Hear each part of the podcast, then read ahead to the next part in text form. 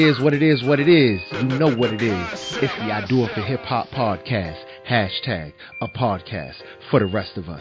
It's me, your boy, the sarcastic criminal, the hip hop king of the north, the three-eyed raven of rhyme, great pharaoh. And I'm joined by the profound conqueror, the mumbling mushroom, Mr. Can I Live, the real boogie with a hoodie. We got Boog in the building, but we're going to keep it moving real quick, man, because we also got the visual overlord, the one-line Optimus Prime and the Hot 16 Spitter, food for your soul. Soul is in the building. You know what I mean? It's all three of us here with y'all for another time for a great review of Nas' album, Nasir. And we're joined by two special guests. We got the Thunderous Swami, E-Wood, E-Hood. E-Wood in the building! Chill! Insert funk flex bomb.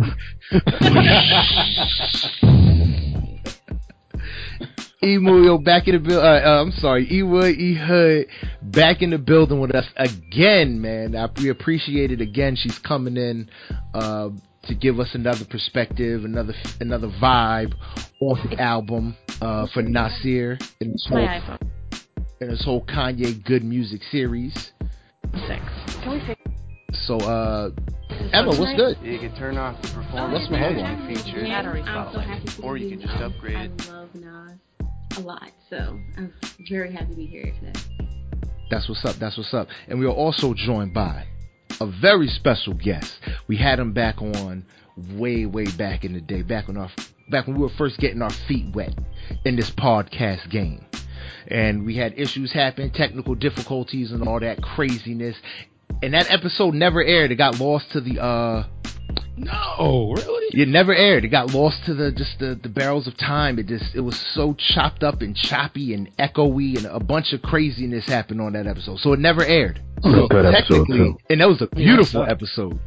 So technically, this is your first episode on the I dropped jewels on the episode. I gotta cancel half the things I'm gonna say on this one to bring them jewels back, which is good because we're it's just in time. We got another J album anyway, so we can talk about it. Then for those who don't know, that's Speak Blurtman, the quote unquote creator of the Black Astronauts Podcast, the Black Astronauts Podcast Network. That shit was funny. Pete Blurtman is not the creator. Aaron is the creator. That's what it was. Just what article was that in where they called you the creator? They gave you all the credit. It was something, one of the mid-tier black blogs. I don't know if it's Jezebel or another one. It's not all the way up with very smart brothers of the root where you get millions of clicks, but it's in there. I feel like it was Jezebel. Okay, but yeah. But I remember that episode very well. I thought it was quite hilarious. I gotta be Aaron's antagonist at all times. Oh, he just ran with that shit too, didn't he? Yeah. I shit think a good 30% of our audience now thinks I'm the creator, and I don't mind. I'm not gonna correct that. Aaron don't care. That's dope. I don't care. I don't think he cares. Aaron really cares. Aaron cares.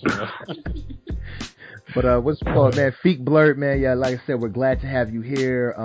Feek Blurtman. Sometimes, man, watching Feek's online activity, I can't tell if he's like a professional troll or if he's just fucking with you by trolling. It's very difficult to tell. So it's gonna be a fun episode because we doing both.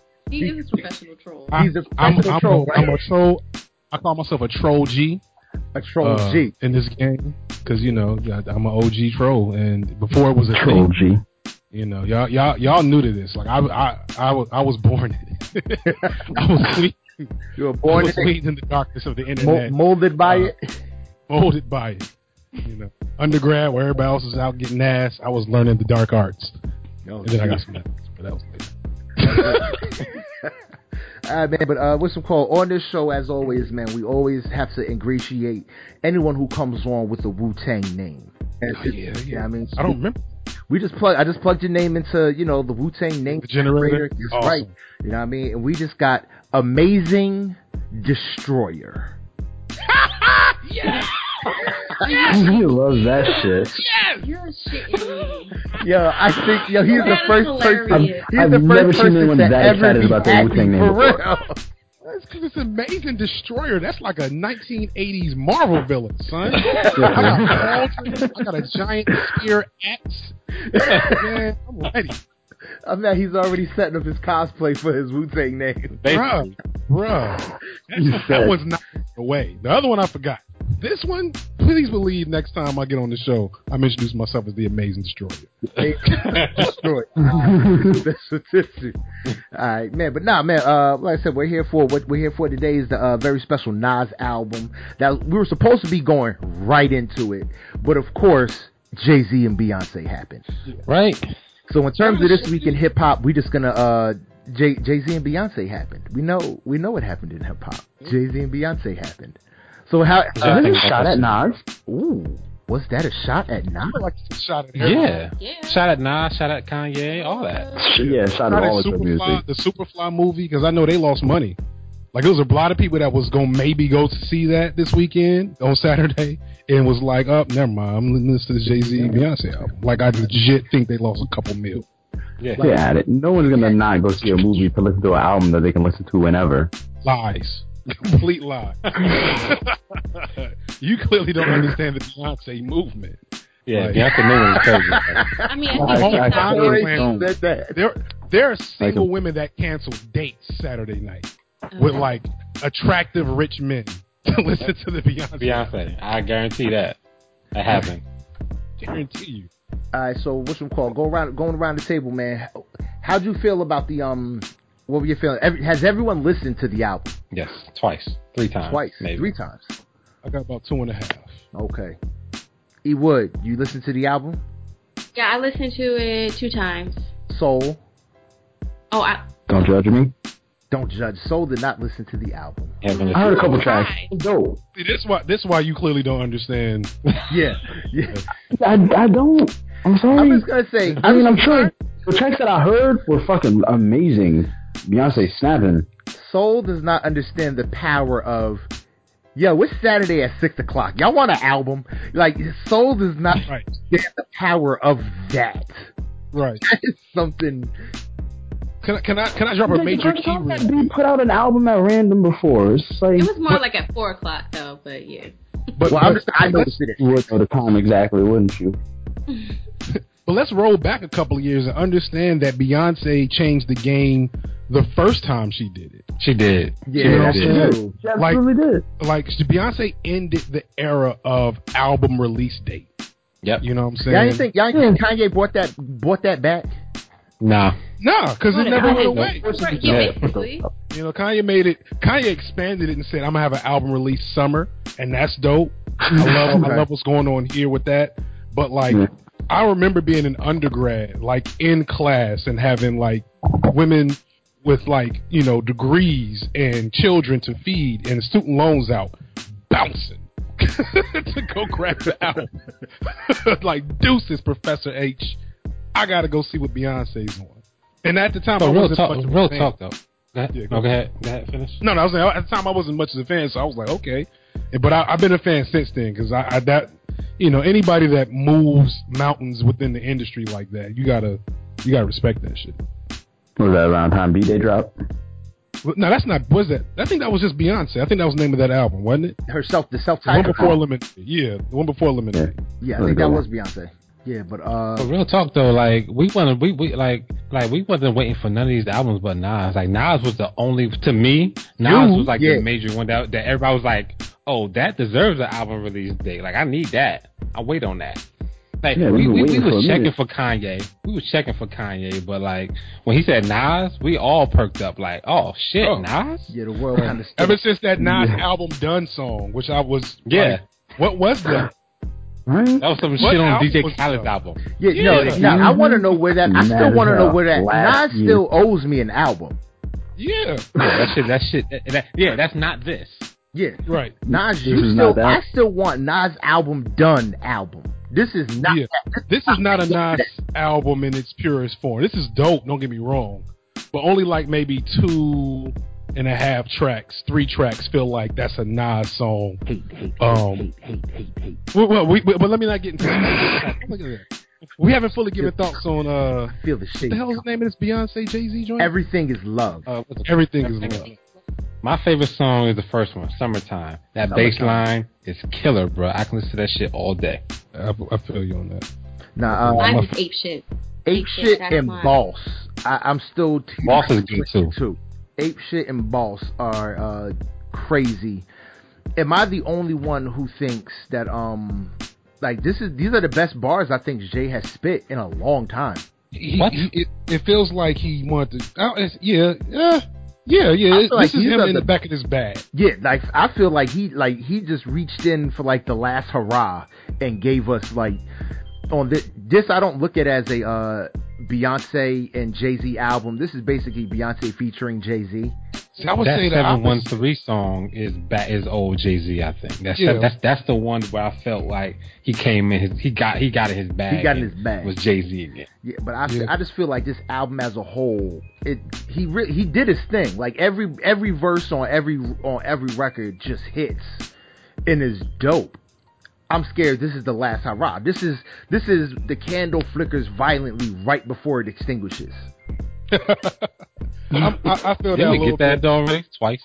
Like 7 times. I don't think so. How many times has his... Like, the Black Album did it, and then he had... I didn't think he was done with the Black Album. I didn't think he was done with Kingdom Come. I've never believed Jay-Z was done anytime he said he was done. Right. But you think this might be it? This after 4:44 and now this, I think it's a wrap. Well, I thought it was a wrap after 4:44. To be honest, I thought 4:44 was it. On this one, though. You said you wanted more Jay. Go ahead. Oh, I wanted more Jay on this album. Like it wasn't enough of him. Yeah. So like, I definitely agree. So, other than that, so I think he got more left in him. He gonna come out with more stuff. I don't think he can do a whole album anymore by himself though.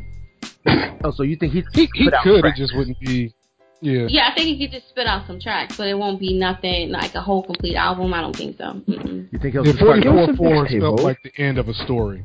You know what I'm saying? Yeah. This feels like a B-side. Still good. Don't get me wrong, but like I don't like 4:44 is thematically.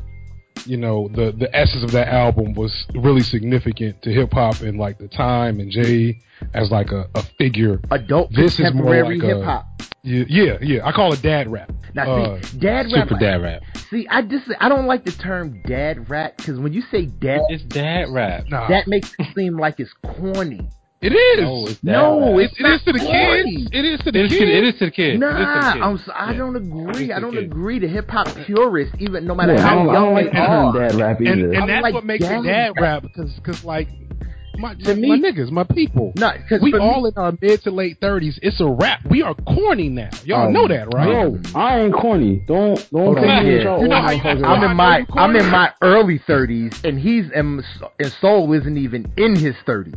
Okay. Yeah. Well, you may not be corny, but you on a time limit, man. That's how I can take it. Yeah. The train ain't never late. All right. I'm listening to Odyssey and shit.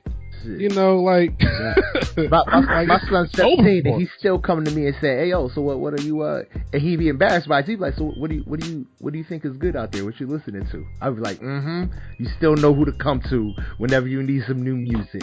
He still knows. That's a curse. That's love for a father. when you're not around and some old freaking mass appeal come on with some shit, some Gangstar, people like, man, turn this whack shit off. Pull that easy verse. Yachty Zanny, little NBA boy. Put on that little NBA boy pump. Yo, you know what I'm saying? You saying that, yo, their names sound exactly like old people when they fuck their names up. Like, that's exactly what your granddad used to say. Put in that Jay-Z Nostra LL. Like, that sound like regular. Yeah. Like, they had their grandparents took out their rap names for them. For real. Right. But getting back to my point, like, I feel like 4:44 is marked like a end of an era. You know, it was R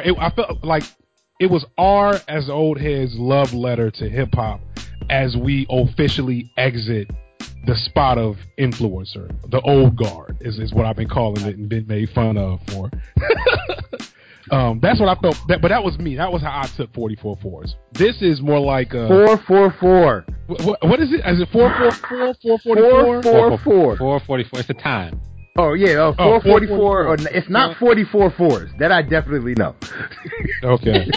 It's definitely not. You sound like a dad trying to explain dad. Like an old lame nigga. That's what we are, man. Yeah. That's why you think you corny, because you say shit like that. Because you call it 44 fours. And on the other hand, this is like 4:44. This is like that.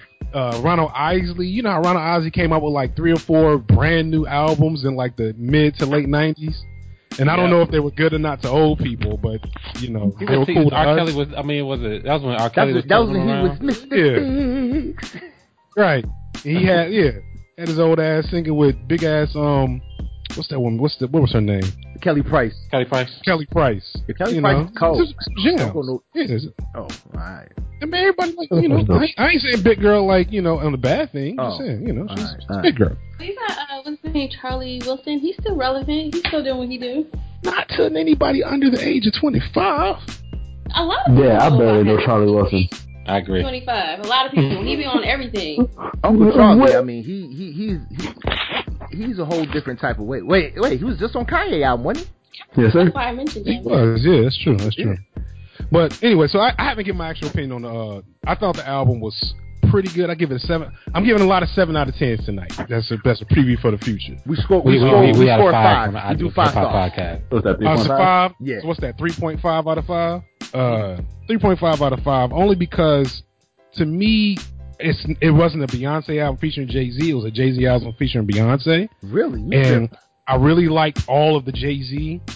Beyonce, to me, comes off as like she almost comes off as like the loudmouth girlfriend in the back, like rah-rah on every track. And like it's cute when she like when there's that one Beyonce song or one like on Beyonce and or Jay-Z's album, and there's that one song where they're on together and she takes on that real like cool, edgy, you know, persona, and you know really gets down with her man. That's really dope for like one track out of the album. For every track, it kind of got grating to me on a couple of the tracks. It just kind of was like, can you Beyonce like do something, you know, different? Can I get a ballad? Can I get a, you know, Don't Play Yourself or Sorry or something out of you for this album? Are you just gonna do, you know, the hooks and you know some verses that are really cool? But it's like, I don't know. I wasn't here for her version of herself on this as much as I was for Jay-Z getting back to like his 98 form. I don't know. No, I feel you on that. Now, real quick, can you just tell them where they can find you? Because when the Beehive comes, I want them to come for you and so not our inbox. So tell them where they can find you, please. You can find me at Black Astronauts Podcast. You can find me on Married to Shade Podcast, where my wife, like, if you think I'm bad, I'm the fan out of my crews. My wife is a Beyonce antagonist. Oh, she don't like to admit it. Yeah, I just gotta make sure they come from you after you said it. You're not allowed to say nothing bad about Beyonce. Nothing. And you just I don't say anything bad about Beyonce. I got attacked by Beyonce by the Beehive one time. My phone died within like 20 minutes of saying I didn't think she was the greatest, and my phone died 20 minutes with Twitter alert from people basically threatening to kill me, telling me I was crazy. Back. Lots of bee stings. Yeah, the all of the. I was just like, wow, this is crazy. So yeah, your phone was buzzing for real. For real. But I mean, just what's her best song on? Like, what's the best thing she did on this album? That's the question I have to any challengers. Did she do anything that really stands out on this record? I mean, I'm trying to think of a song that I didn't listen to. I gotta get the first one. Summertime. So to me, Summertime stands out. Boss stands out. Boss. There we go. Yeah. Boss. Her. I like the back and forth on 713. Is that what it's called? 713 or 731? When they go back and forth like on some old school shit. No, that was Love Happening. Yeah, and it was old school shit, and they were sampling everybody's songs. So I love that shit. That was great. So I love that, but like yeah. So I love that's probably my favorite joint is Love Happy. But I don't know. I just the best part of the song was like what they were doing together. It felt like some real dope black love shit. Like we was at a game night with their asses and some shit. But like whereas Jay like shined on a couple of tracks, 713, not Boss. It was another joint. It was like right around that, like halfway through. It was 7-1. What comes after 713? Friends. Right? No, not that one. Heard that About one. Us. No, not that one either. Even though that's like my second favorite joint. Black it's another like strong hip hop joint where it sounds like Just Blaze did it. You know what I'm saying? Okay. Like, Kool and Dre is all over this album. Talking about I forgot it's like the last track. It's called Love Happy. Love Happy. No, it's right before Love Happy. Black Effect. You know, like Jay-Z. That's when they're going back and forth like Styles P and no, that's Jadakiss. Love Happy. That's Love Happy where they're going back and forth. Love Happy, okay. Yeah, but the one right before Black Effect is Jay goes in on Black Effect, he goes in on 713, and he's cool the rest of the album. You know, I don't know. That's just me. I don't want to get too many. I don't want to dig myself too deep here. I think she was great. There you go. Nice save. Go save. Ewood, anything special for this album? I think Beyonce was like, come closer to the mic. Ape Shit is my song because it's mad hype.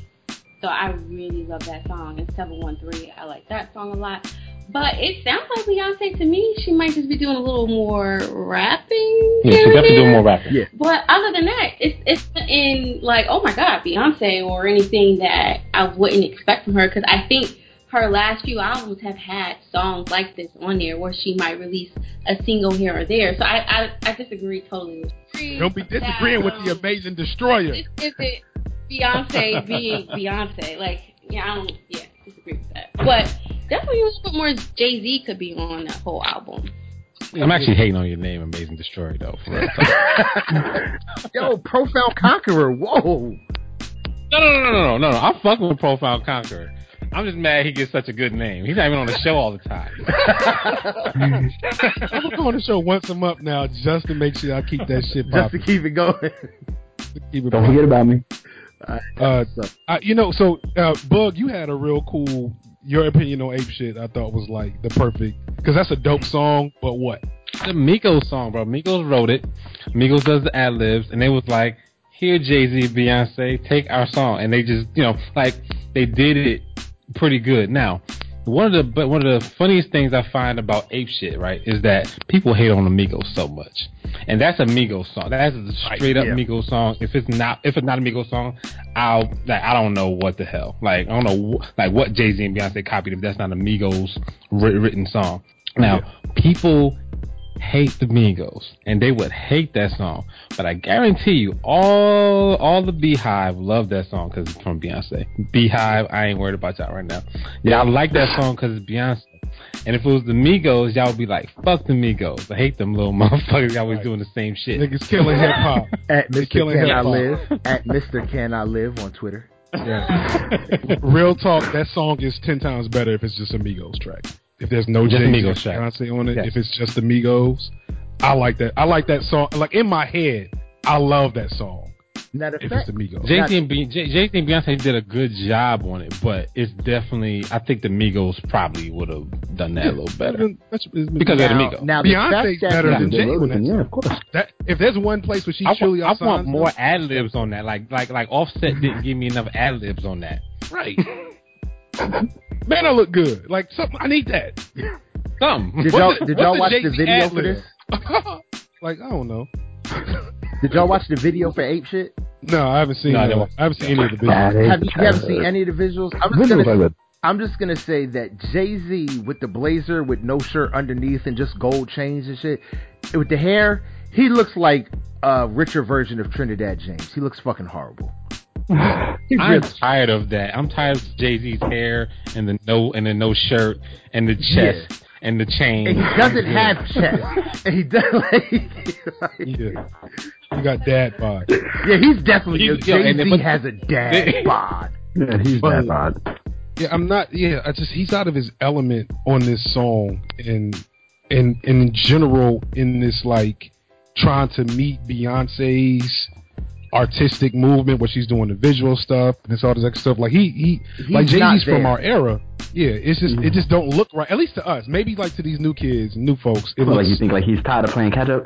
Yeah, I feel like he's trying to play a little catch up, trying to keep current, and it's it's not the worst way to keep current. Like the worst way to keep current is that LL Cool J song Ratchet Pussy or whatever he called it. What? Oh, you want to cringe? Listen to that LL Cool J song. It's like Ratchet Ass, something like that. It's really bad. Okay, enough said. But now, I think when it comes to Jay-Z and his style, I really do think he's trying to keep up. And Jay-Z just really, really, like deep down in his soul, wants to put on a pair of Timbs. Yeah, and just no connection. Like I feel bad for. I genuinely feel bad for Jay when I look at him in certain stuff, and I know in the back of his mind he's thinking, "I wish I would have never said oversized jeans and Timbs. We off that." Like he said that on Blueprint 3, and I deep down I know he feels like I wish I never said that because I can't undo this shit. Yeah, he could never ever wear Timbs in public again. Yeah, because whenever I see him in Timbs in baggy jeans, that's all I'm gonna think. I thought we was off that, Jay. You re-niggin? Are you a re-nigger? Word. That's all I'm gonna think. Like, word. Yeah, like he has no conviction to the triplet flow on Ape Shit. Zero. It's so forced. Like remember when he came out twisting on what was that? Nigga what? Nigga who? Like that was that was his original style though. Yeah, that's how he started. Yeah. Right. Mm-hmm. That was conviction. Him on his triplet flow, I can feel him hating on himself in like another album. And like to not to segue to Nas, but a quick throw into Nas. Like after I heard the first two tracks on Nas's album, I said, "Ooh, Nas, please don't break out a trap beat in the triplet flow anywhere on this album. Just keep doing it. Just keep doing it. Yes. Keep doing what you're doing." Yeah. You know, and Beyonce, she can do the triplet flow because Beyonce. What did I say? I was talking to Book. What was the thing I said that was missing? I can't remember. Oh, Jay-Z respects himself too much as a rapper to do the triplet flow with conviction. Yeah. These new Negroes, the young kids that don't really think of rap the same way our era does, our generation does. They'll do the triplet flow, and it's so good because they legit don't care, and you can feel that freedom on them saying really frivolous, unessential lyrics. You know what I'm saying? 21 Savage raps like he really does not care that he's rapping. And there's a quality, there's a good part to that somewhere. I got put on dope though. 3, 4, 5, 6, 7, 8. I know what you mean. Go ahead, Jeffrey. I'm sorry, that was bad. That's the point. That's what they do. Yeah. Jay trying to like really have punchlines on his shit. Like, no, Jay ain't no punchlines on the triplet flow. No, you just say stuff. You just say shit. All right, yeah, man. All right, so that's. He thought that he would do it better by having a punchline. He's like, I'm gonna do it better than them. Yeah, see, he's wrong. Makes sense. Yeah. Yeah, he's trying to bring. Jay did say pocket watches for you kangaroos. I like that shit. That was kind of They had some good quotables for this album. You know, we gonna all right, but we're here for Nas. So let's get into Nas, man. We gotta change gears and get things going. So just to end it off for Jay-Z and Beyonce's, or Beyonce and Jay-Z's, The Carters' surprise album, Everything Is Love. We're gonna go around the horn, start with E. Woody Hood. E. Woody Hood, can you rate this album out of 5 stars? I can, and I'm going to rate this a 4, solid 4, because I really like. Yeah, what you got to say? Nothing. Support your queen. Go ahead. You can't be sold it and listen to the album. You ain't heard the album yet, so it ain't good. Yeah. I ain't saying shit. I'm just saying, wow, that's cool. All right, cool. Feek, man. What's up? That's one of my highest scores so far. Is a 4. Basically, yeah. I don't give everybody 4s. So anyway, I mean, she on Beyonce payroll. Ain't she going to see the On the Run tour in like a week? Yeah, she got like backstage passes and shit. So I'm just saying, you got Beyonce tickets. That's like my whole like month's salary right there. Word up. No, it wasn't that bad. It weren't that bad. Okay, whatever. Because you got the discount because you're on her payroll. Word up. But Feek, man, what do you wait? Are you waiting? Yeah. I got the discount because I'm a Beehive fan. That's why you get discounts through your email if you sign up and become a Beehive fan. So real shit. Yeah, no wonder you gave her a 4 out of 5. Oh no, because I really like it. I like three. Nah, but three from what I heard, too, from what I heard, is really, really good. He's saying E. Wood is on the take. Bug, man, what are you rating? The Carter's album? Let's see how this is. Well, I mean, I only listened to it a couple times. I didn't really get into it too much because I was trying to really focus in on Nas. But I get it. So I guess on a 3.5. Solid. Do you want to change your answer before you have to go to sleep? Absolutely. You heard how mad she was. You heard, yo. I heard the teeth suck. I watched her neck do that thing like this. He like tripped me out. He was like banging so hard to this album, and you gonna give it a 3? Yeah, bro. That Summertime is that move though, bro. That's my song every day. Just because the album bangs doesn't mean it's like Cardi B banged. It still was a 3.5. You shut your 3.6. Watch your mouth. Watch your mouth. Yo, if there was a Cardi Beehive, Jay would be like the king of it. Really, Jay? I love Cardi B. I adore Cardi B. Yo, somebody sent me something. Oh, I think it was Bug. He actually sent me something on Facebook, and it said, "If what is like your relationship to Cardi B based off your birth month?" And mine was Baby Mama. Like even the fates just know Cardi B and me. We should be. Offset is the wrong choice. It's a horrible choice for her, but it's okay. I guess you'll see her next lifetime. Yeah, maybe. Her or Rihanna, either one. But anyway, for me, man, I'm rating the Carters album. I'm giving it the same thing, a 3.5. I got to go back. I got to listen to it some more. It's definitely got some bangers that I think one or two of them, I know one definitely is going to end up on that permanent playlist because that Love Happy goes. What does Beyonce say? Something about my grandkids is rich, so we got colors on the Forbes list for 4 generations. Something crazy like that. It was crazy. Yeah. That song is so fucking beautiful in multiple ways. Yeah. My great great grandchildren already rich. That's a lot of brown children on the Forbes list, bruh. Yeah. I love that. That's on Boss. I'm sorry, that's Boss. But this shit is crazy. I love that. The joint on Friends where it's you only rich if your friends rich, and we call you broke if your friends ain't got shit or something like that. Yeah, all of that. I like that. That line is dope. I paused with that one. I was like, yes. Basically, you're the only rich one in your group. You broke. It's like, yes. And that, but that's that and I think that's somewhat of a shout out to Dame Dash, because that's something Dame Dash preached for a long time. Mm-hmm. That's Dame Dash mantra. I'm not gonna let that knowledge taint how good the line is. Dame Dash also said, "If you work for another nigga, you owe some shit. That's your daddy." One of the greatest interviews of all time. I'm sorry. All time. You know why? But not to keep derailing, but you know why that was one of the greatest interviews of all time? Why? Because he basically, if he had the money, he could have bought DJ Envy right there. Because he showed DJ Envy a number and said, "Would you come work for me for this much?" And DJ Envy, with all that arguing, said, "Yeah." I said, "Oh, this dumb motherfucker." DJ Envy. That's what pissed me off. I don't know how he has this. He's really not very good. If you ever just listen to him in their podcast with his wife, it's all bad. I don't listen. I've never heard of podcasts. I really tried to listen to that. Here's a podcast with his wife. It is trash. The Casey Crew. Yeah, I've tried listening to it.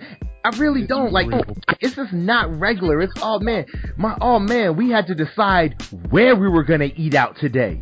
It's like, what? I can't afford to eat out. What and y'all complain about having Red Lobster or Chipotle and all this I don't know high-end places. I don't know. Well, they argue about Chipotle, my nigga. That's the most luxury he's ever had. He said Red Lobster, Chipotle. That is not what DJ Envy is citing. I'm just saying, like they saying high-end shit, but I can't think of nothing right now. I just threw a blank. Like I can't think. Felipe Chow or Ruth Chris. There we go. I couldn't think of no high-end places for a second. You got to Google that shit, didn't you, Pharaoh? Nah, they just popped into my head. Fuck you, man. I have real problems. Can't just have us in the dust. It's real bad. It's like, and they started it right after DC Samero kind of clowned them. And so, like, half the first couple shows. About that. The Casey crew has been out for a minute. They've been doing this show for a minute. Yes. Yeah. I remember listening to it in the beginning. I don't know if it's gotten better since I stopped, but I've been listening to it for a minute, and then I just stopped. But Jesus and Mero, then they just kind of went in and demolished them. Like, it was... All right, but Soul Man, you didn't listen to the whole album, so I'm honestly not going to ask you to rate the album, because you got to listen to it all before you can rate it. So that I'll come back next week with my rating. All right, there you go. Let's focus on Nas this week. Yeah, word up. Now let's move into what we came here for. Boog, man, you want to start us off? I know you're not ready with those editor's notes. He's ready with the editor's notes. Anyway, all right, so editor's notes on iTunes. It says, the fourth in a series of weekly Kanye West produced releases to come from the Good Music label. Label heads Wyoming Compound. Nas's 11th studio album is one of the most anticipated hip-hop collaborations since West and Jay-Z's Miami Men to Watch the Throne. With Nasir, it's clear that Nas and Kanye share a similar worldview. All right. One focus on the world their children will inherit. The pair engage America's epidemic of police brutality toward people of color on a Slick Rick sampling Cop Shot the Kid, while Nas questions the practice of vaccination over the slow-burning guitar loop of Everything featuring The Dream. The man who wants to liken himself to a prophet offers personal truths in abundance on Not For Radio, but is ever wary of penance rapping on Adam and Eve. Pray my sins, don't get passed to my children. I made a killing. That was weird. I don't know why they wrote it like that, but that's what it is. Because of the Adam and Eve.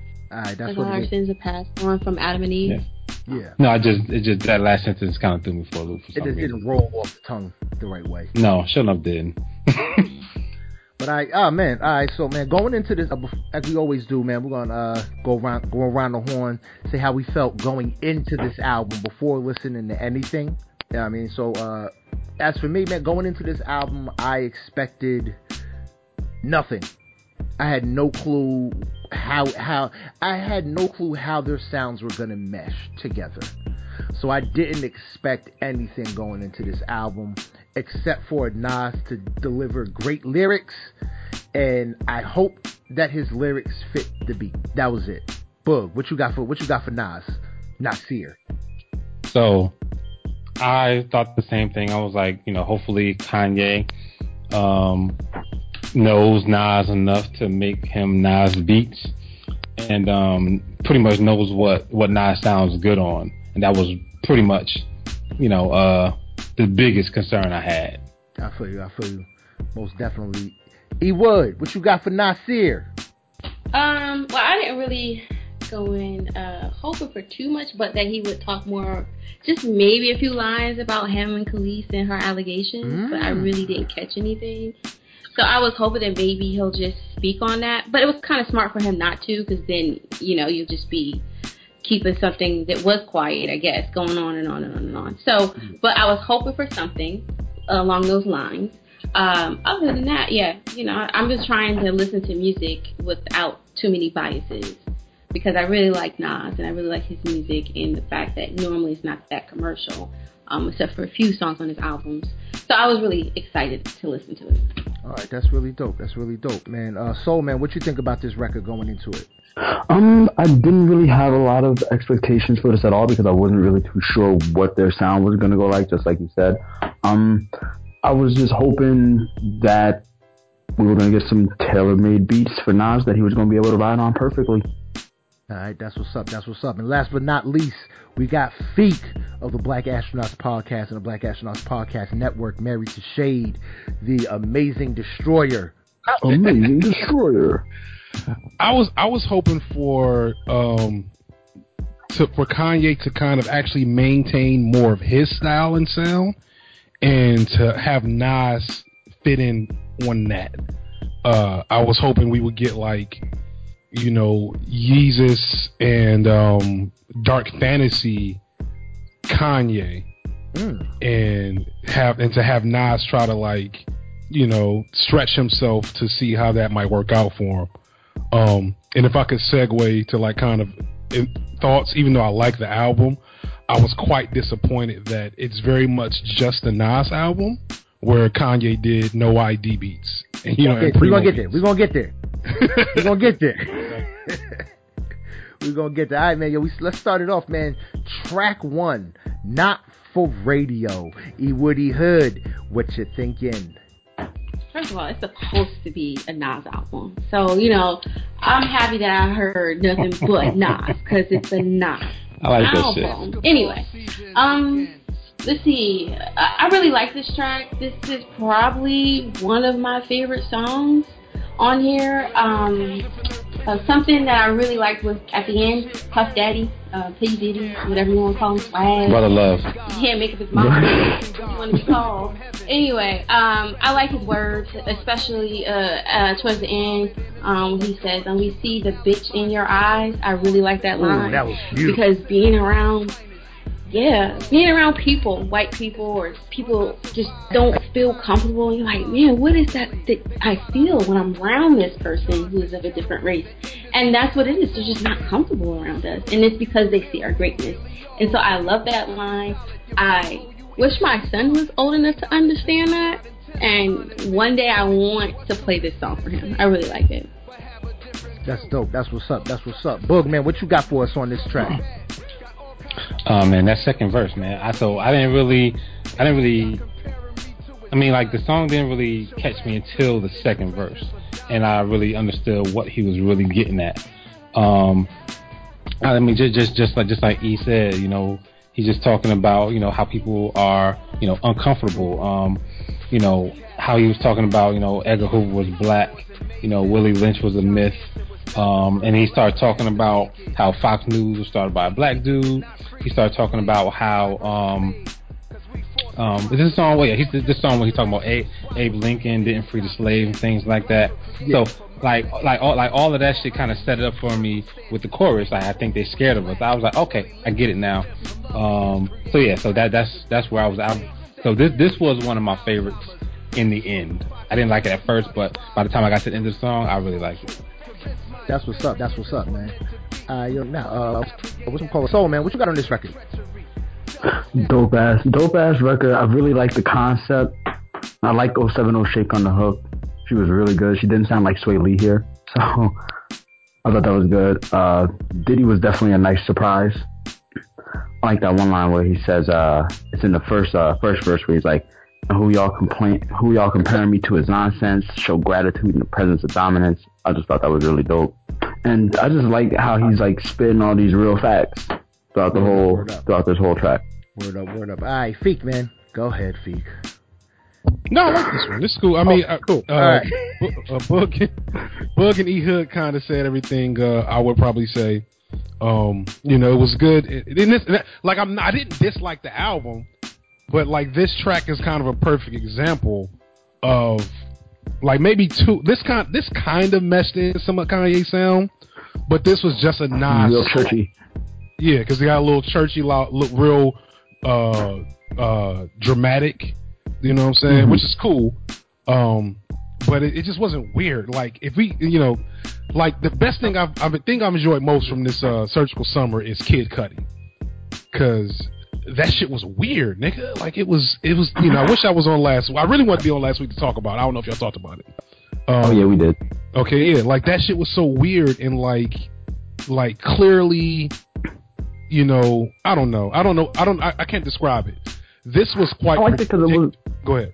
I was gonna say I liked the Cudi's album because while it was weird, it felt a little more back to his original roots. I guess since he was back with Kanye. Right, exactly. You know what? This album feels like a collaboration. You know what I'm saying? It feels like P. Rhyme. It feels like give me some other examples. I can't think of too many. But, you know, the collaboration albums almost, what'd you say? Hello? Oh, yeah, I agree. It feels more like a collaborative album than with the KOD. Yeah. I agree. I didn't. Right. Yeah, and so that's kind of my only thing is that, like, so this song is dope. I love Puffy coming through. I love what he was saying. But I'm gonna end up repeating this over and over again. So that's pretty much all I got. I like this track though. I want to get this next one though. All right, now we about to roll right into the next record since Feek is so anxious. So we're gonna move right into Cop Shot the Kid. Cop Shot the Kid, man. This is I think this is a dope record. It starts off with Richard Pryor, which I think is dope, which leads right into the perfect Slick Rick sample for Children's Story. Right. Yeah, I mean, but what's some call? I'm gonna let Freak Man. I'm gonna let you start it off. You go on it. So this is what I wanted from the album. Even though it's not my favorite track, ironically, I'll get to that when we get there. But I love how this is a clear collaboration between Ye and Nas, and that Ye gave Nas a good boom bap, beat to like do his natural flow. You know what I'm saying? What? Oh man, we lost that whole thing I had about the whole Kool-Aid. So no, don't put the warm part back in. That wasn't the good part. Oh, I'm gonna figure out how to get all that back in there. That's gonna be in this episode. But my metaphor is that Nas's flow is like Kool-Aid on a hot day in like '94. You know what I'm saying? The sound his flow was like warm Kool-Aid. No, it's the sound of Kool-Aid pouring over ice. This shit was way better before we had to cut it off, goddammit. Anyway, so Nas gets to do his natural super dope flow. That's always been his best feature to me. But then, like, the song is also short for no apparent reason. Kanye screaming halfway through it for no apparent reason. The sample of Slick Rick is, like, overpowering for most of the song. So it just feels like this beautiful chaos, which I think is not Nas. That's, like, Ye's best space post Dark Fantasy. He's done his best work when he's doing like beautiful chaos on his music, and so yeah, I just love this. This is my second favorite track probably. All right, that's what's up, man. So man, what you got on this record? Cop Shot the Kid. I can definitely agree with you, Feek, on what you said about how everything feels like it's real, like wow and wild and overpowered, and I really do like appreciate how Ye composed this.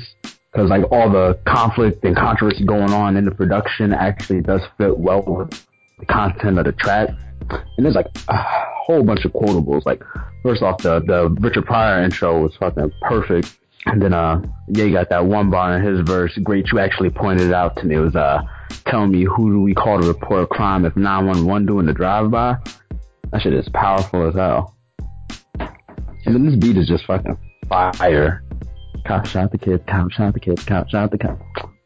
That's what's up. Boogman, what you got on this record, man?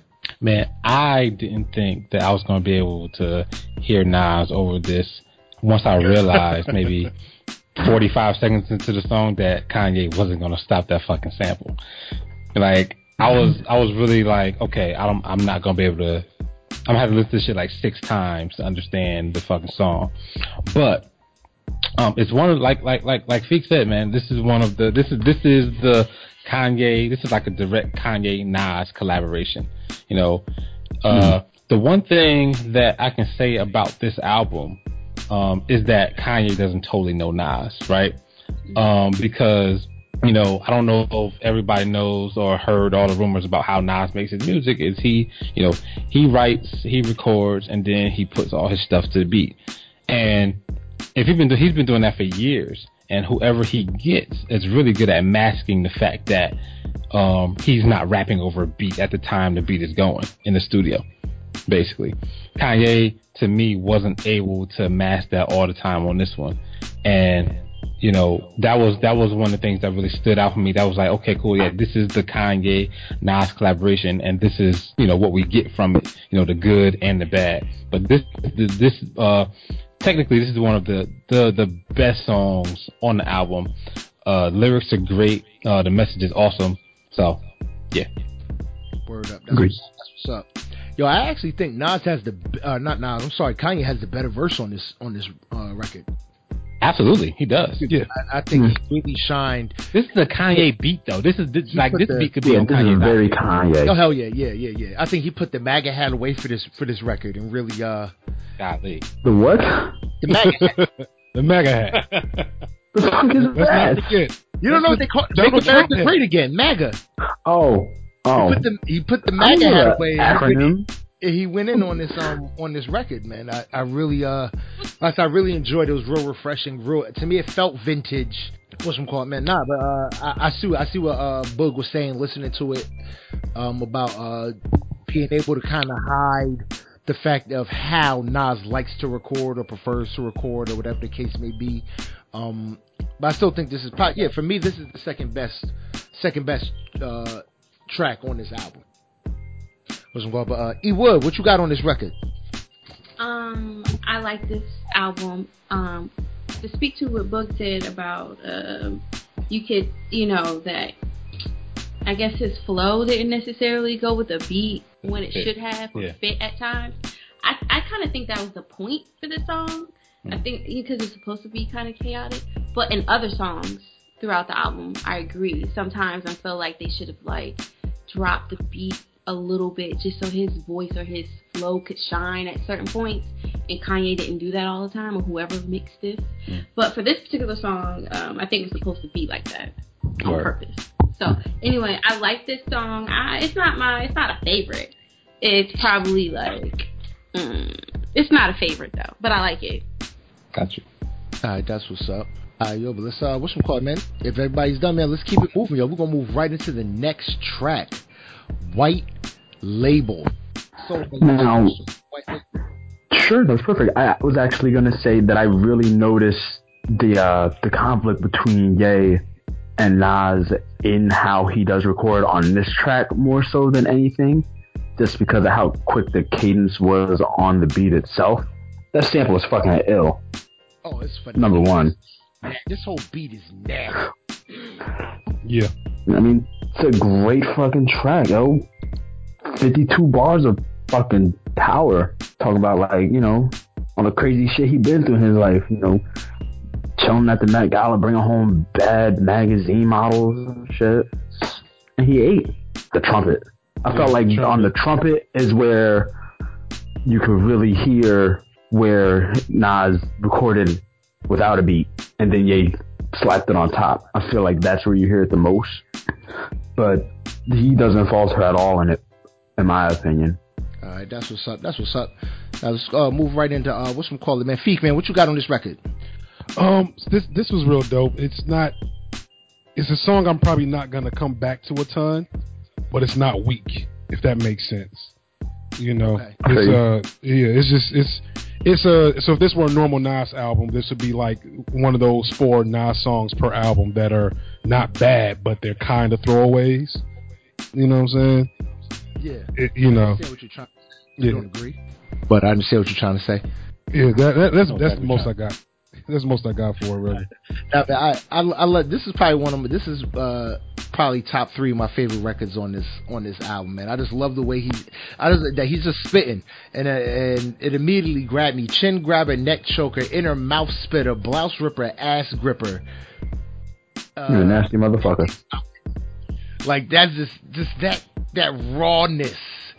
I appreciated it, and I don't know. I just thought it was dope. That rawness, like I said, just bars, just nonstop through the whole thing. No wasting time with no fundamental structural song. Just sample, bars, gone, done. All right, next record. I agree with you. I like the wordplay on this song a lot. Like, I think a few lines down when he's talking about what you love can kill you, like a heart physician who died from heart attack. Like, that's some real shit. I be watching television, with the Grey's Anatomy, and this dude who was a neurosurgeon died of brain cancer. Like, that's real. You love your job so much that you can die from, but you're actually good at.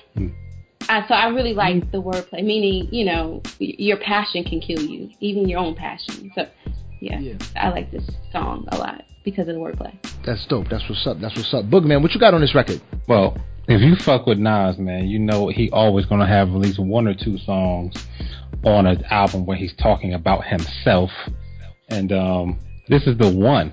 Like, so yeah, this is the one where he has 30 metaphors for himself on this song. He calls himself all sorts of names, and you know, and it's just basically a styling, you know, song of, you know, some dude that's, you know, got bread, that's, you know, just telling his story, telling, you know, kind of what goes on, and just basically bigging himself up through the whole song. Not really my Nas cup of tea, but I've always heard these songs. He always has them, so you know, I listen. Yeah, that's what's up. That's what's up, man. But we're gonna keep it moving, man. We keep it trucking right into the next record, Bonjour, featuring Tony Williams. Boogman, you want to start us off with Bonjour? Yes, this is. I thought it was a very creative song. I liked it. I liked the whole. Like the whole Bonjour thing, you know, all of the, like, kind of like, I think he's talking about different desires that he has or that can get fulfilled in this song. That's basically how I take it.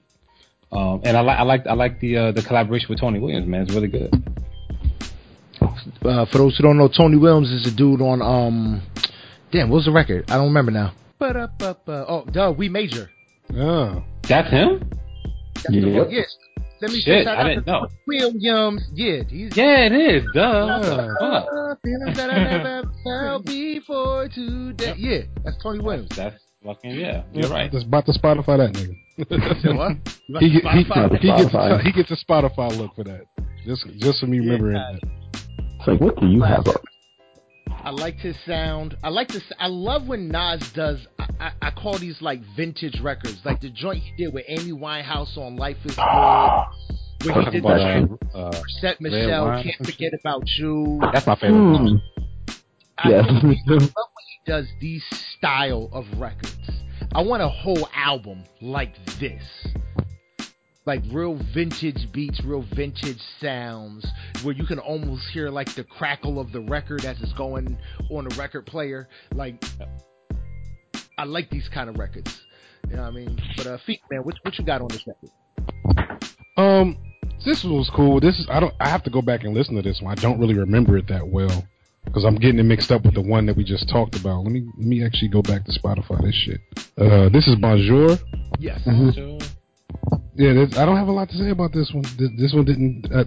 I will say this. This marks where the Nas album begins. You know, everything. This marks where the Nas album begins. Yeah, wow. Everything before here is cool. Collabo, but it's collabo, and then everything from here on is like definitely like Streets Disciple Nas. You know, still post Stillmatic Nas. The whole last four tracks are post Stillmatic Nas. Which I still like. I still like that. It's not a bad thing.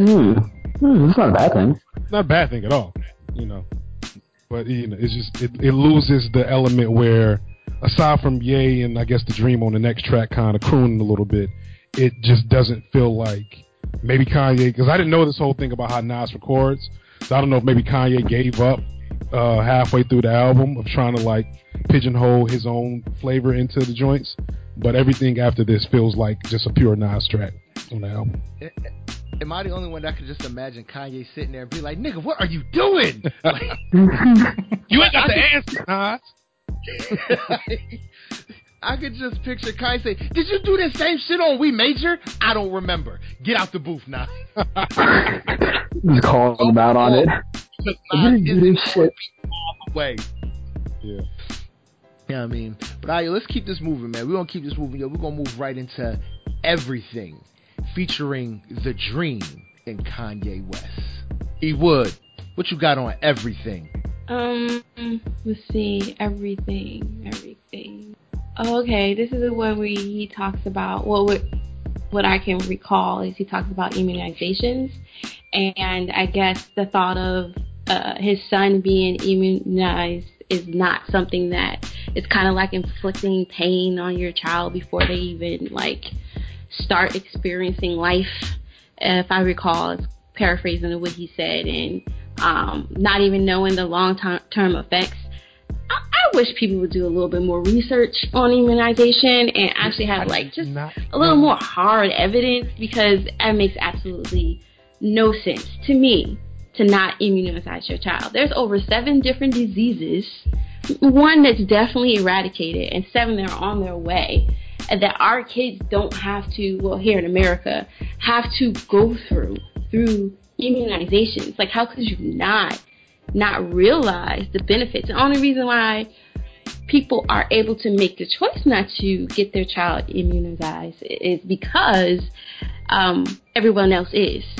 But the minute that child catches something, then it fucks it up for everybody else, because they catch something so much stronger than what your child has been protected against.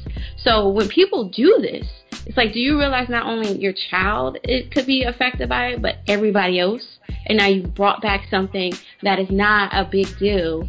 Now it's going to be a health hazard to everyone. So I just wish people would do more research when they come up with these theories about what it's going to do for their child. That's what sticks out the most for me in this song. It's a decent song, though, but, you know, it's a decent song. So I guess I'm a little biased because I don't like that part. I blacked that part out. I love this song. I completely missed him going full B.O.B. on us. I completely missed that shit. I just said, I'm like, what the fuck is she talking about? I went back and looked, and it's like, oh, it's right there in the middle. Because I'm a sucker for a long ass song with layers and changes and sections. Like, you give me a long rap song. That's why I like the J. Cole album that nobody else likes, fucking For Your Eyes. I love that track. I love that album. So, yeah, I love that shit. So you give me a long ass rap song with tempo changes and different sections and different, you know, themes. I'm here for it, and I completely missed him go full B.O.B. on this. So I mean, I just hope he believes the earth is round.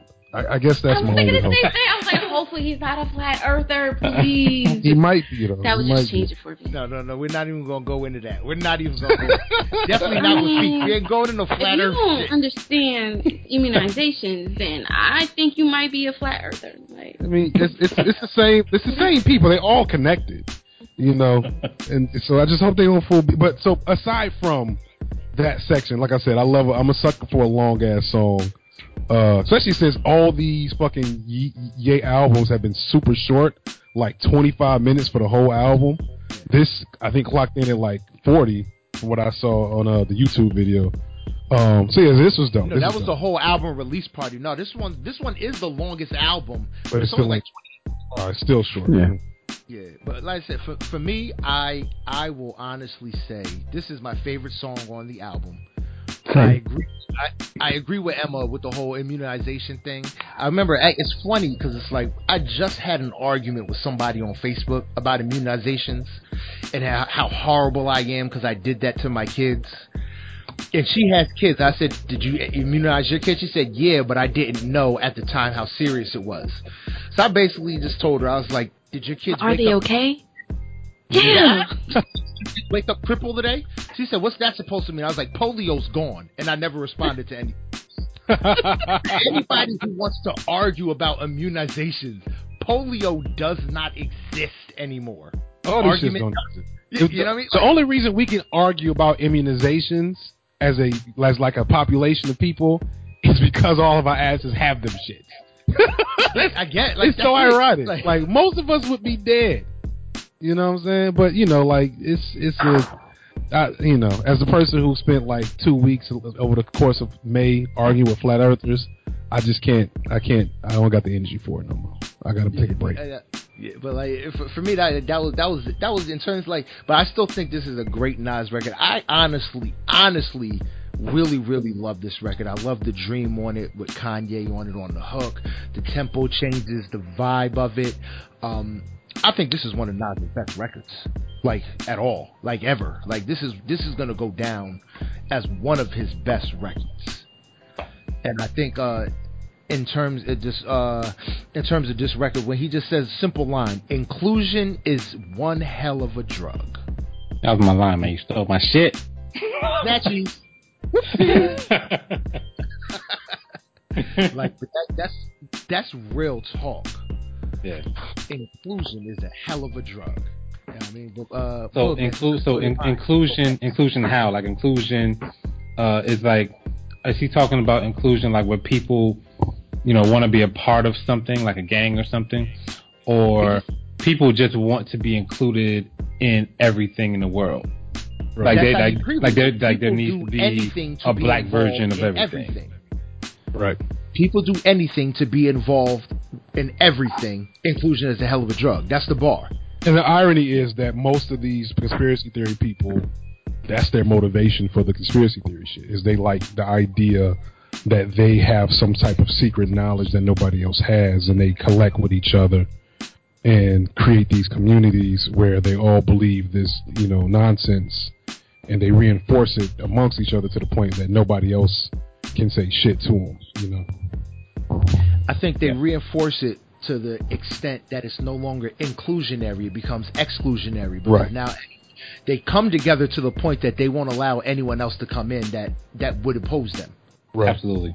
So your inclusion becomes your exclusion at the end of the day. Mm. Yeah, I mean, but anybody else who didn't go? I don't remember. So I'm good.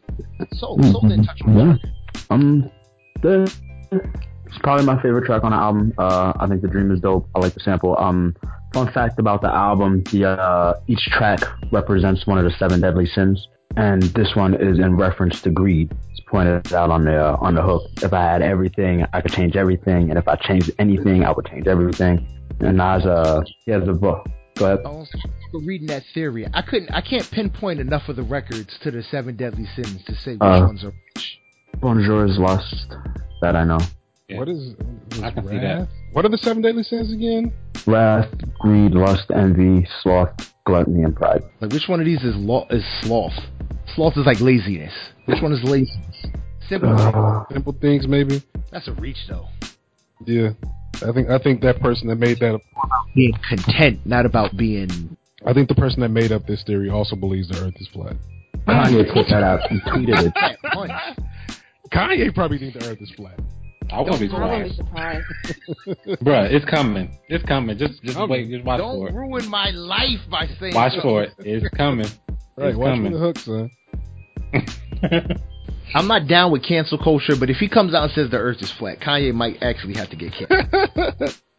And I hate cancel culture because I think we cancel way too easily. But right. I hate cancel culture too. I kind of canceled Kanye though after his rant. I couldn't. You know, I still. Well, let me phrase that. I don't cancel nobody, but I don't fuck with Kanye like I used to. Is the best way. I agree with that. I definitely don't fuck with Kanye like I used to. Right. Yeah, nah, I feel you. But let's keep it moving. We're gonna move right into the next record, which is Adam and Eve. Can I jump on this one? This is my favorite, which is so it's paradoxical and paradoxical. It's paradoxical and contradictory to what I've been saying, because this is the most Nas track on the album. I thought it was. Yeah, it's the most Nas track on the album, but it's also like, but to me, Nas. I think you could argue, of course, and I don't want to start the argument. I think Nas the greatest rapper of all time. Just in terms of longevity, consistency, contributions, and quality, he's a GOAT to me. Even though, like, I'm not a huge, like, you know, I don't know what was which one was like they shooting?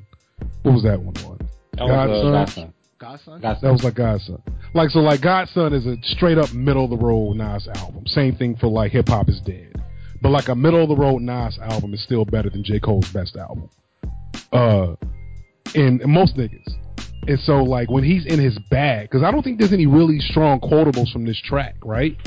But it's just a piano beat, a boom bap, a back and forth, a little banjo, whatever the fuck that is in the background, and him just pouring Kool-Aid over the ice for like 3 minutes. It's fucking great. That shit is coming back, bro. I swear. I'm gonna keep that shit going. Die. I might even bring the ulterior hot Kool-Aid back though. Kool-Aid. It was like more Kool-Aid. Yes. But yeah, man, I just fucking love this track. I love how cool it is. I love how it's got that, it's in that, you know, the New York rappers, the Ghostface did it a lot, where it's just kind of a lot of nouns over and over again. You know what I'm saying? Like the bars are all nouns.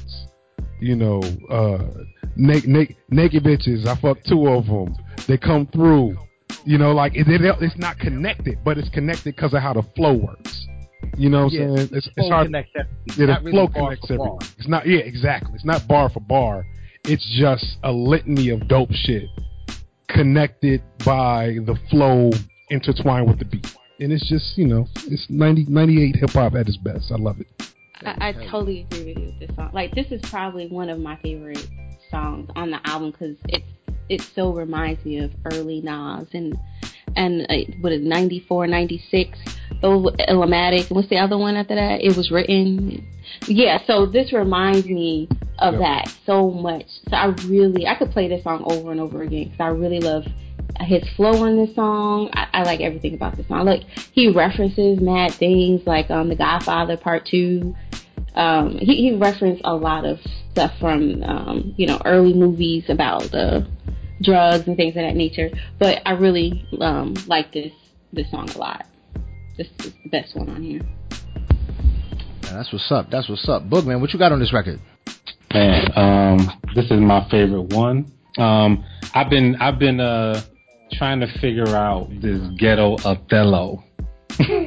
Like, this is the second time he's referenced it, right? I feel like he's referenced that like a bunch of times. Black Republic, he's referenced it before, and I'm still trying to figure out what the hell. Like, is he saying? Because so Othello was like a general, right? That shit just sounds. Did anybody know the story? So Othello was a general.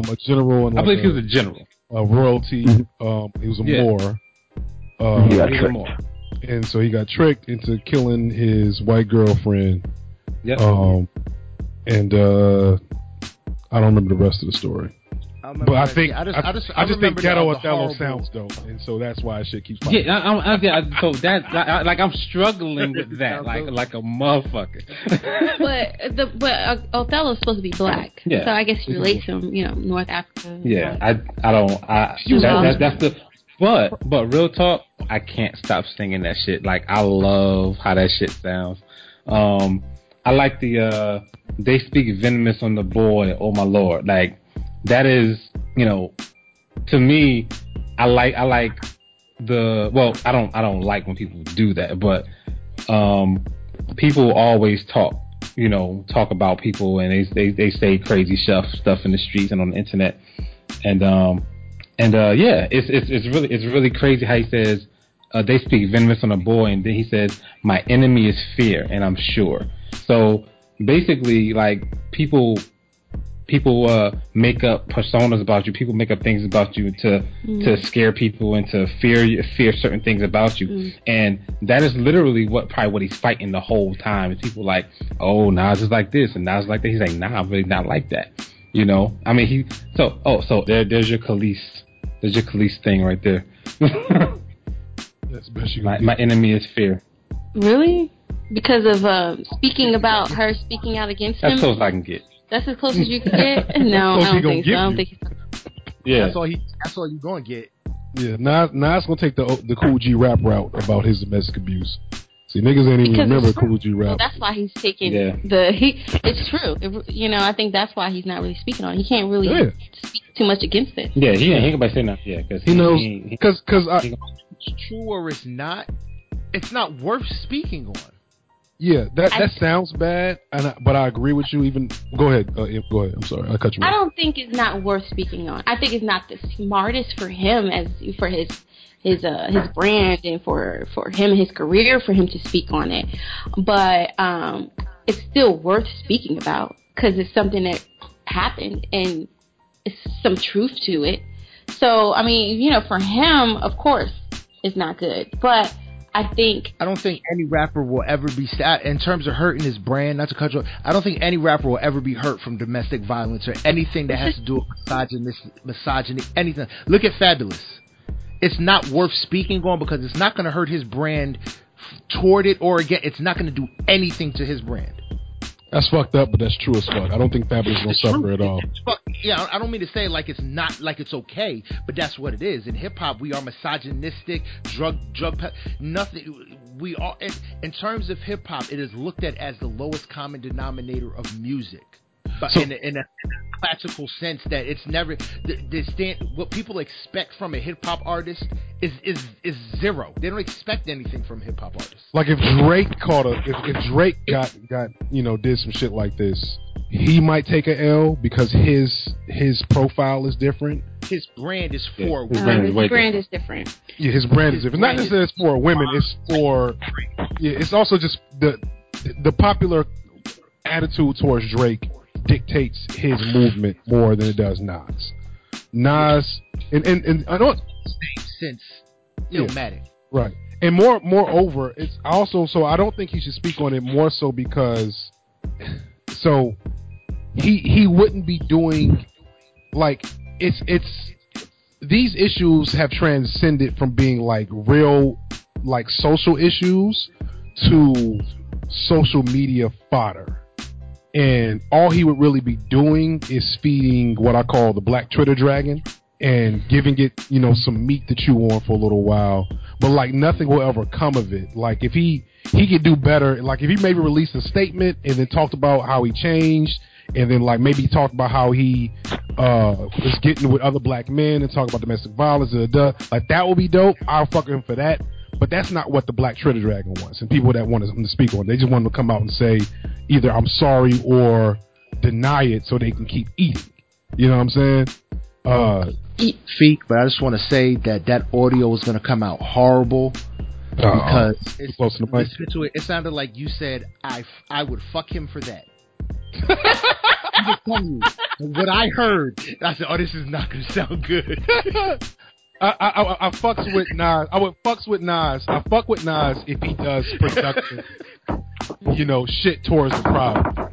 If he just comes out to defend his brand, something he doesn't even have to do because his brand is kind of immune to this, it would just be more food for the black Twitter dragon. And so I would rather him come through and do something productive or do some productive shit on the low.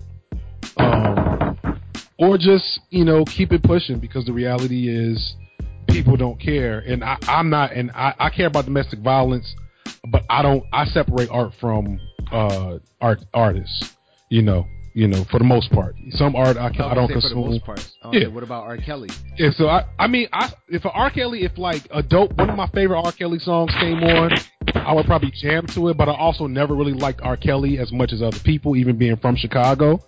But like I always get iffy about how we moralize capital consumption of products, because like all of us right now are wearing clothes made in China, in Singapore and shit.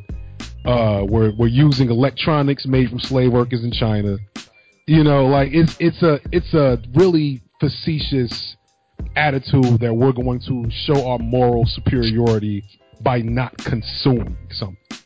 You know what I'm saying? The very act of consumption in a capitalist society is problematic.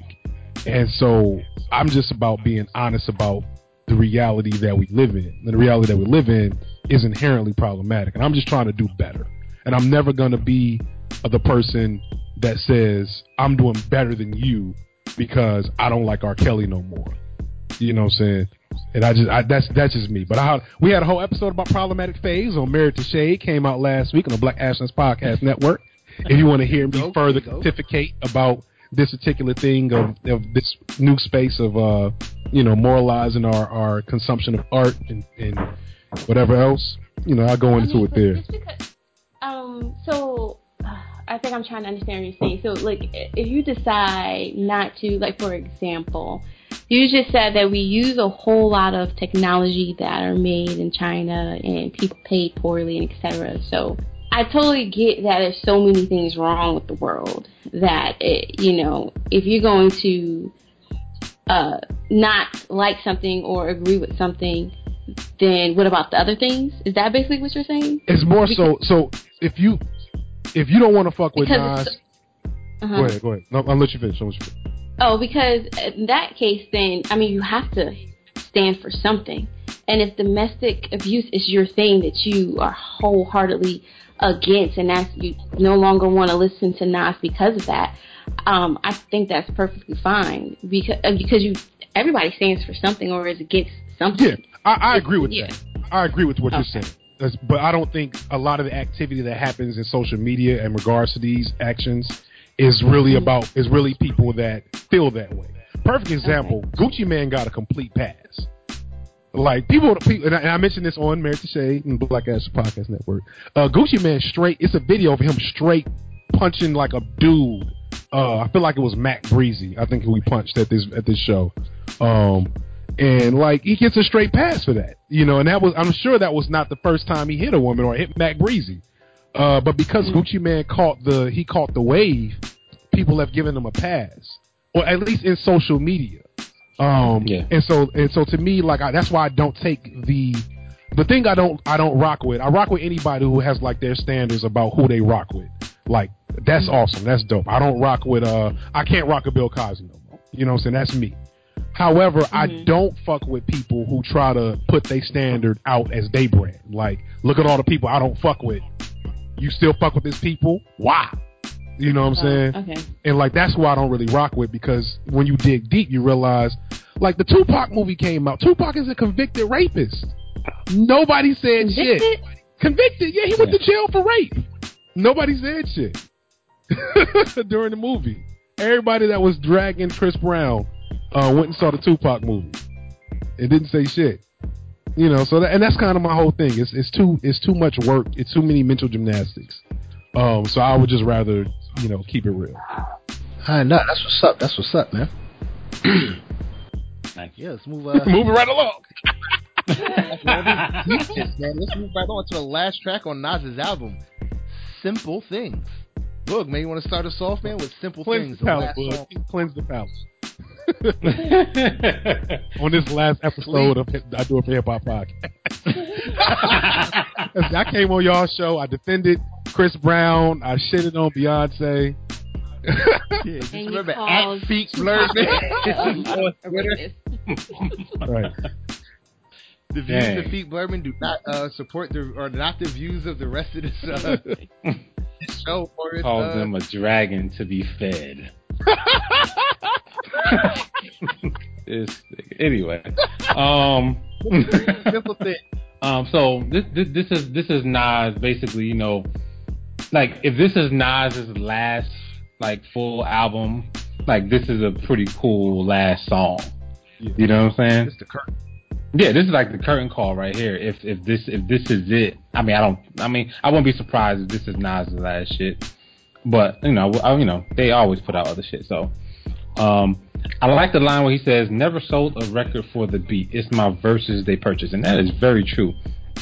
Stole my line. Like, well, we go back and forth with this thing. We're stealing people's lines. But yeah, I mean, that is real. Like, because there's a lot of stuff. There's a lot of stuff on this album specifically that I don't even listen to the beat. I'm just listening to what he's saying. And that's most of his stuff. I'm primarily just listening to his verses and trying to figure out what he's talking about. And I mean, that's how Nas has always been able to get by his whole career on terrible production. Well, not terrible, but subpar production. You know, we always lament, like, Rick Ross should be picking out Nas's beats. I mean, even with Kanye, one of the best producers of our lifetime, he still has these same type of beats. Yeah. Even though they're good, they're still not like, wow. Like, Nas is... They're not groundbreaking. Yeah, they're not groundbreaking. Like, the only one that really stood out to me that was like, well, it wasn't really groundbreaking. It was like, shit, Nas, that's a great beat. Adam and Eve. You know what I'm saying? Right. Okay. So, yeah, this is a great, you know, curtain call. Nas looking back over, you know, pretty much what he's done, and I think he's happy with it, man.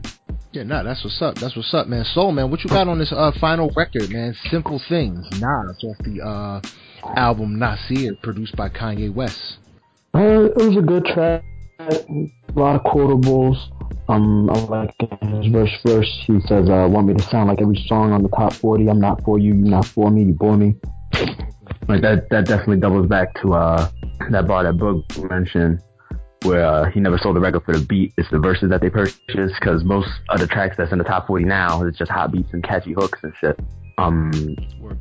This track represents envy, if you were wondering. Damn, look at the jealousy, lucky me, I met some beauties, make you want to shoot me, hate to brag, but my worst batch kills off your best cutie. I guess. I mean, this is, I don't know, this is a tired, that's a real tired extended metaphor for the album, if that's what they're doing. Like, if you're going to do some, you know, if you're going to do some, like, layered extended metaphor shit with your album, like, give me Prince Paul, Prince Amongst Thieves, or fucking, I don't know, something else. If you're going to do something super creative, don't do it like, make it a, it's just a reach. You know, I don't know. That song, this song is so fucking peaceful and nostalgic, and it's like, it fills me with all these good feelings. None of them is envy. You know what I'm saying? That's just me, though. I can definitely feel that. That's what's... for me, man, Simple Things, I agree. Like I said, I agree cold-heartedly with Boog, man. I feel like if this was the last Nas record we ever heard, this is the perfect ending to a career.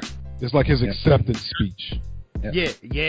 Like right now, he's accepting the Lifetime Achievement Award for hip hop, and this is it. Yeah, definitely.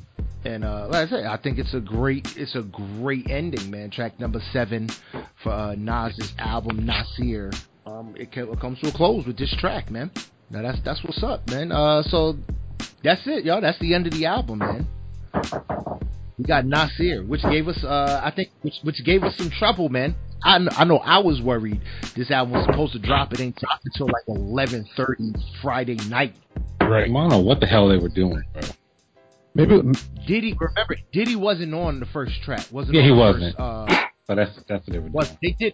They changed things. Some of the verses are a little bit different and stuff. They changed stuff and added certain things to this album. That's an interesting new dynamic in music. Because he did the same thing with Pablo, where he like redid. Well, Pablo was done like that on purpose.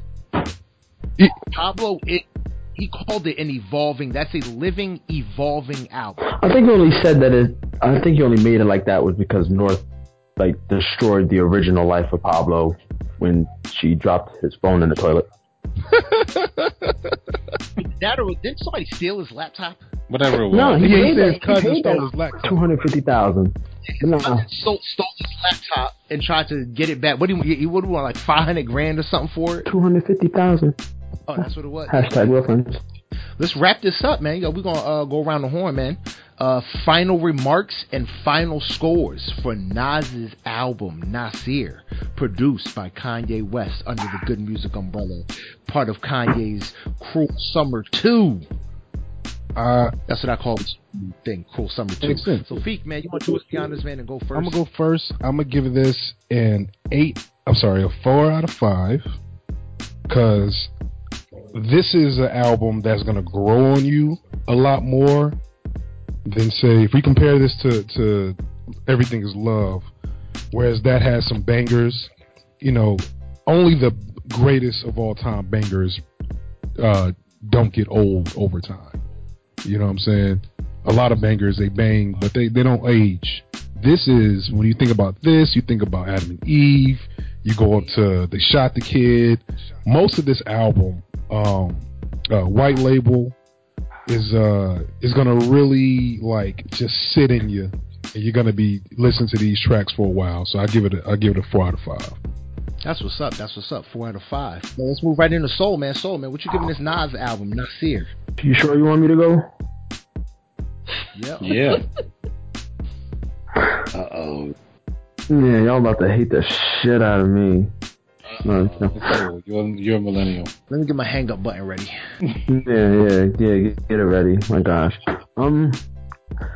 Definitely powerful production, great bars all throughout.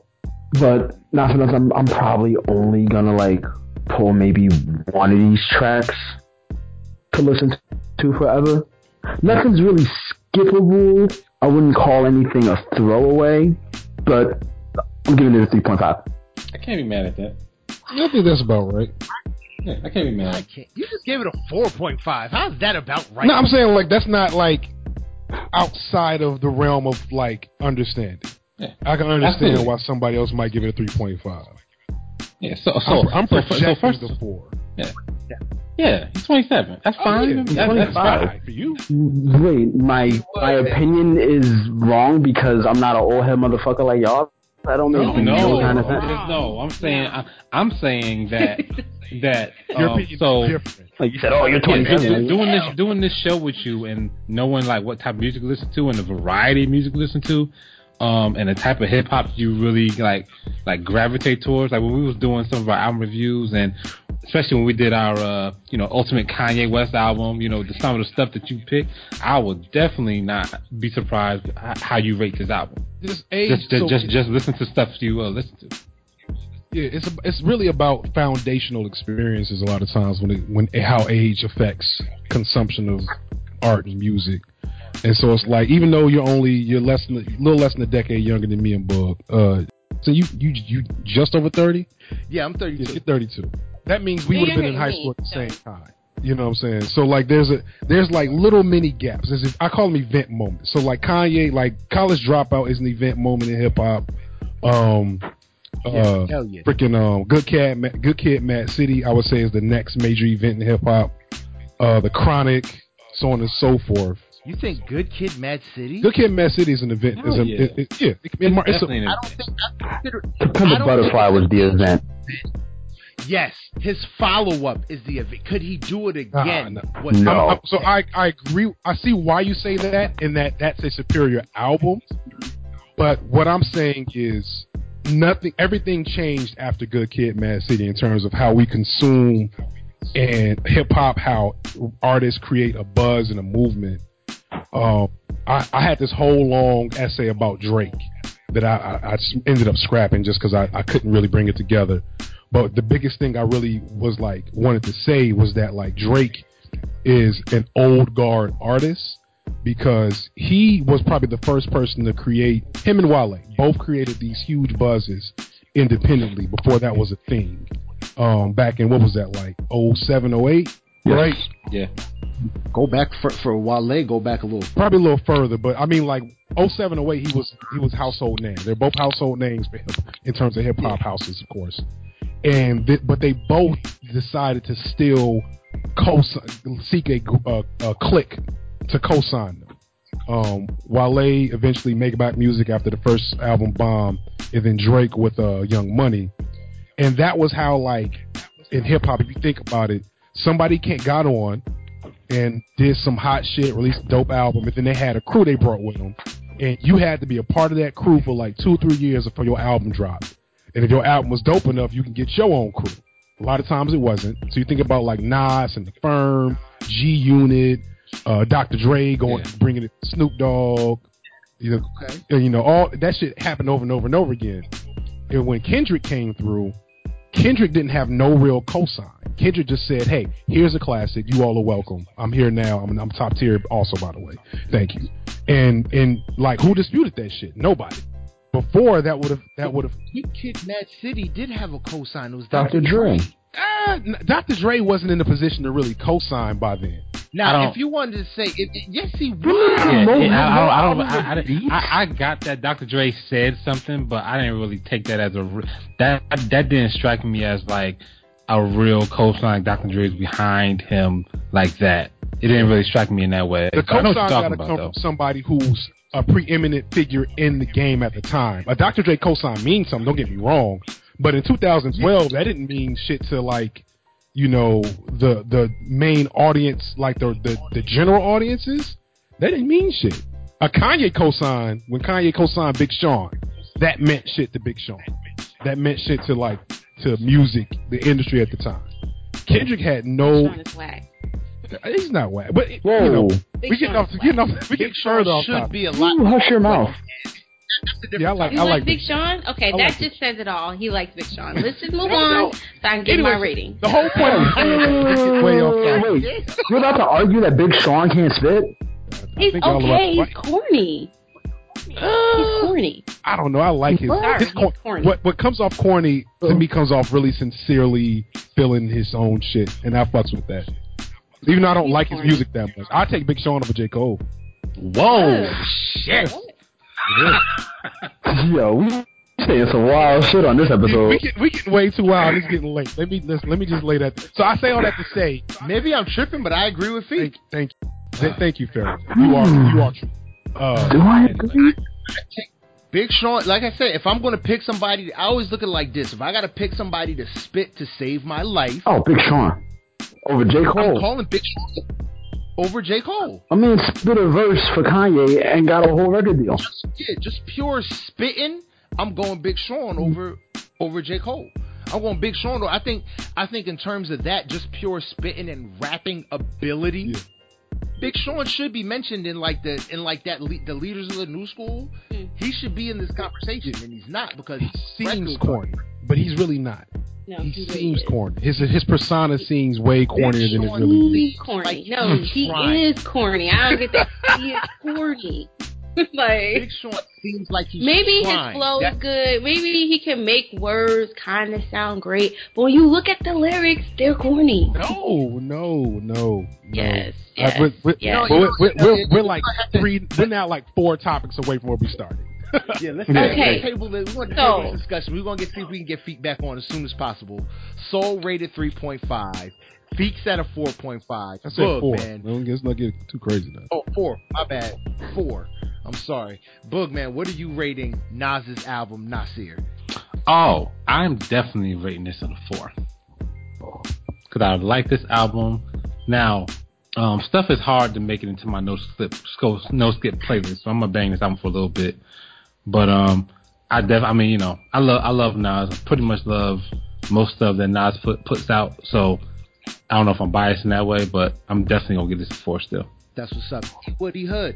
Okay, I give this a 4.2. I really like the album. It's something I can put on and, take the train, because that's what I listen to. That's what I rate based on how often I can play the song. If something I will be playing a couple months from now, if I can listen to it on the train and et cetera, then to me, that means it's a good album. And I can do that with this album. But I wish that... Kanye would have let Nas's flow shine a little bit more on certain songs. I just feel like he didn't, arrange it the right way so that his flow could really, come through with certain songs. So, but other than that, it's a lot of songs on here I would definitely listen to again. 4.2. It's pretty high for me. I'm proud of it. Oh, no, that's what's up. As for me, man, Nas put out this album, Nasir. I think it's an amazing album. I think it's the best album out of the so far out of the Good Music run. I agree. That's me personally. I think the follow up to it could be you could pick any album to go after Nas. Really, it all depends on your taste. I think that Nas's album right now is leading the pack fairly easily. Also, I have no skips on this album. I could let this album play through with no problems. I could put 5 of these songs on a no skip playlist. The only ones that probably wouldn't go on my no skip playlist are Bonjour and Simple Things. Sounds good. Yeah, I love this album. I'm gonna rate this album out of 5. I gotta give it a 4.9. Wow, that's pretty high. Like I said, for me, Simple Things makes it seem like this is Nas's closeout album. I think that Everything is probably going to go down in history of one of Nas's best records ever. That's tough. I mean, Nas is tough, man. Discography. Not going to go out on top, but this record is going to end up being. I think this is an album that people are going to... I originally thought the album, because of some of the references, is going to date the album rather than make it age well. Yeah, Starbucks stuff. Yeah, but now I think, no. Vaccination like shit. Starbucks stuff. Yeah, but I think, no, I think this album will age well. I think this album will age very well. Just listening to our discussion on how we broke away talking to Soul and about Soul's choice to make it a 3.5, and how the age difference and where you are eventually when an album comes out is gonna is gonna speak toward how you're rating it. And where I am in life right now, this album just I hear a lot more of it. I think this is dad rap. This is better dad rap than 4:44. I think these seven records are better than 4:44. Yeah, I would give you that. Yeah, 4:44 has better beats though. That's not saying much. Yeah, really. I don't think 4:44 was very complex beats. I'll give you it. Yeah, I mean, but like I said, for me, 4.9. I just can't give it a 5 because I can't put because I can really, it's not a skip, but I can really overlook Bonjour so easy. Oh man, great record for what it is, but I could just really overlook it. It doesn't, and I think it's more or less where it's placed that makes it a skip for me. Like, Not for Radio is a banger. Cop Shot the Kids is a banger to me. White Label, and then you get Bonjour, and then it goes into every. I think it's just horribly placed. Bonjour just is a victim of where it's set. But like I said 4.9. Where would you place it?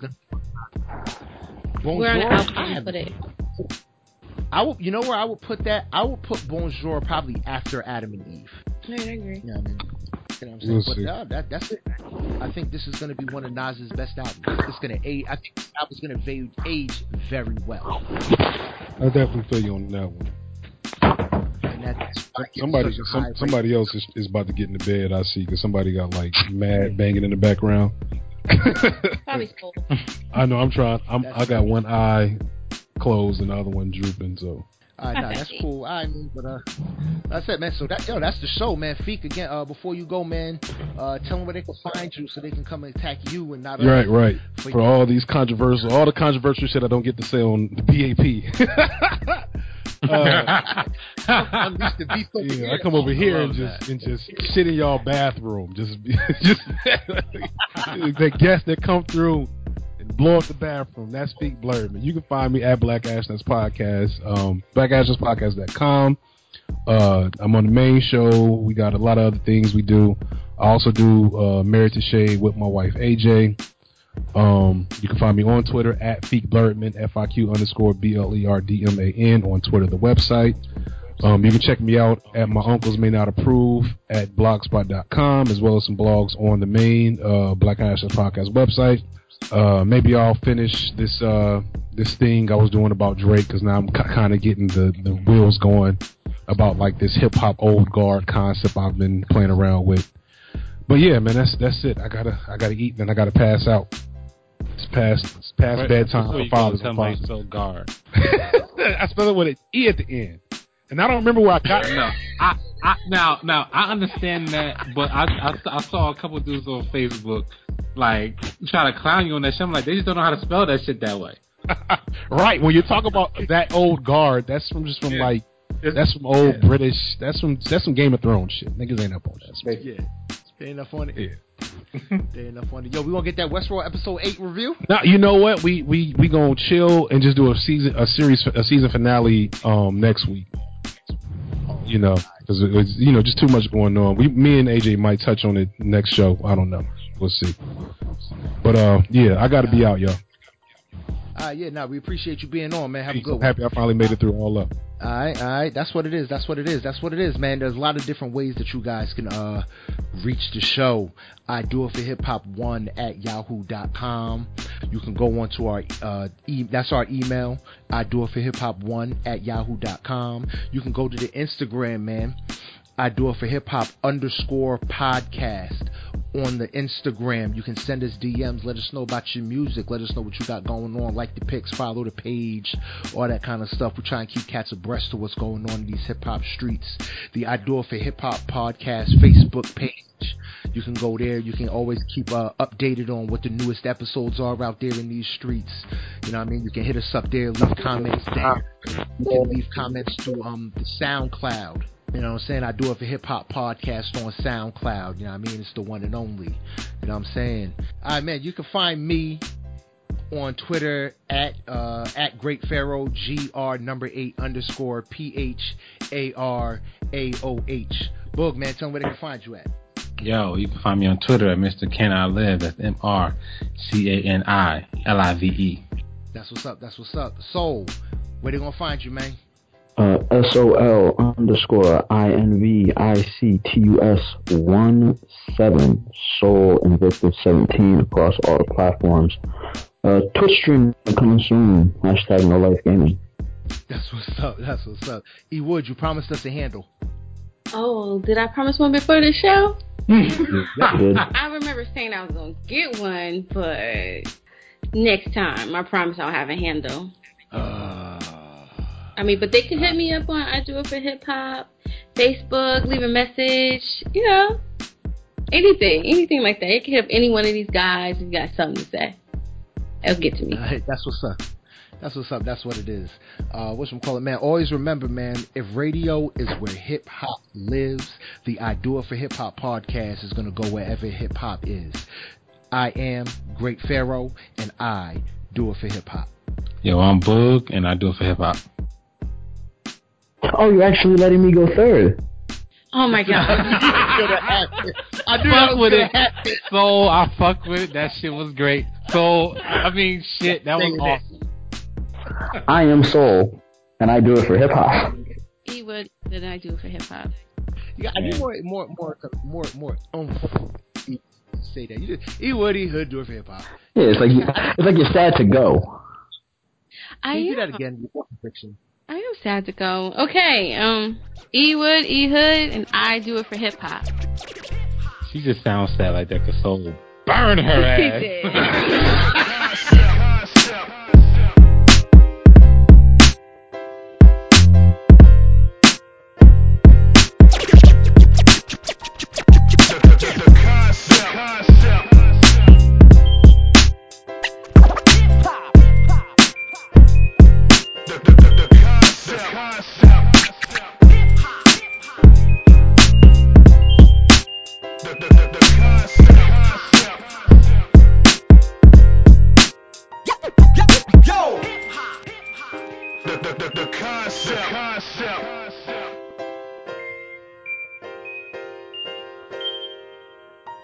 The concept.